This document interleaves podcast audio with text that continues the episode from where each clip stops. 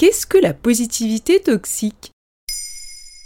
Merci d'avoir posé la question. Mais tout se passera bien. Et si c'est arrivé, c'est qu'il y a une bonne raison, ou le fameux « 1 de perdu, 10 de retrouvé ». Voici quelques phrases que vous avez sûrement déjà entendues. Elles s'appliquent dans tous les contextes, vie personnelle comme vie professionnelle. Et ces mots-là n'ont en réalité que peu d'impact sur la personne qui vit une situation compliquée. C'est ce qu'on appelle la positivité toxique. Et tu peux me définir ça ? La psychologue Laura Gallaher le définit au Huffington Post. La positivité toxique, c'est lorsque nous cherchons activement à supprimer les vraies émotions négatives. La positivité toxique ne part donc pas d'une mauvaise intention. Une personne essaye d'être gentille et bienveillante envers l'autre. Mais les experts s'accordent à dire que ce n'est pas du tout la bonne posture à adopter.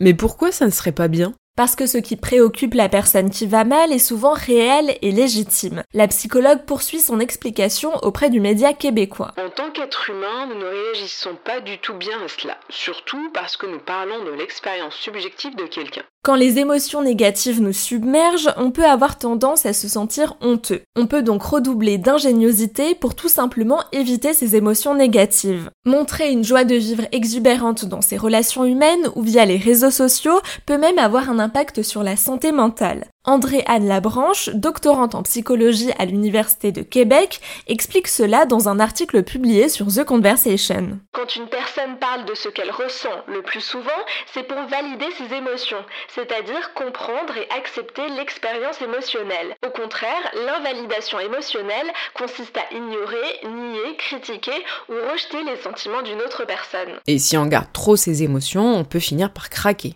C'est exactement cela. Les ressentis négatifs ne s'évaporent pas en quelques instants. Au contraire, plus les émotions négatives s'accumulent, plus le stress va augmenter. Il peut y avoir des effets à long terme de la positivité toxique, notamment en encourageant une personne à garder le silence. Explique cette fois-ci la psychologue clinicienne Heather Monroe à l'édition américaine du Huffington Post. Mais comment faire pour s'éloigner de la positivité toxique ? Il faut apporter une écoute attentive à la personne qui vit un moment difficile, faire attention à ses réponses en ne répondant pas des banalités. Si vous avez peur de mal faire, faites simple, écoutez la personne raconter son histoire. Parler librement face à quelqu'un appliquant l'empathie plutôt que la bienveillance déguisée sera utile. Et si vous-même vous vous sentez submergé par la positivité toxique, rappelez-vous que vivre ses émotions est essentiel, rappelle une nouvelle fois Andréanne Labranche sur The Conversation.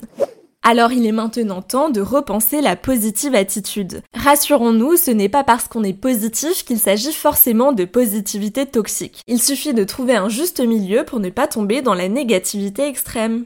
Voilà ce qu'est la positivité toxique. Maintenant vous savez, un épisode écrit et réalisé par Pauline Veils. En moins de 3 minutes, nous répondons à votre question. Que voulez-vous savoir ? Posez vos questions en commentaire sur les plateformes audio et sur le compte Twitter de Maintenant vous savez.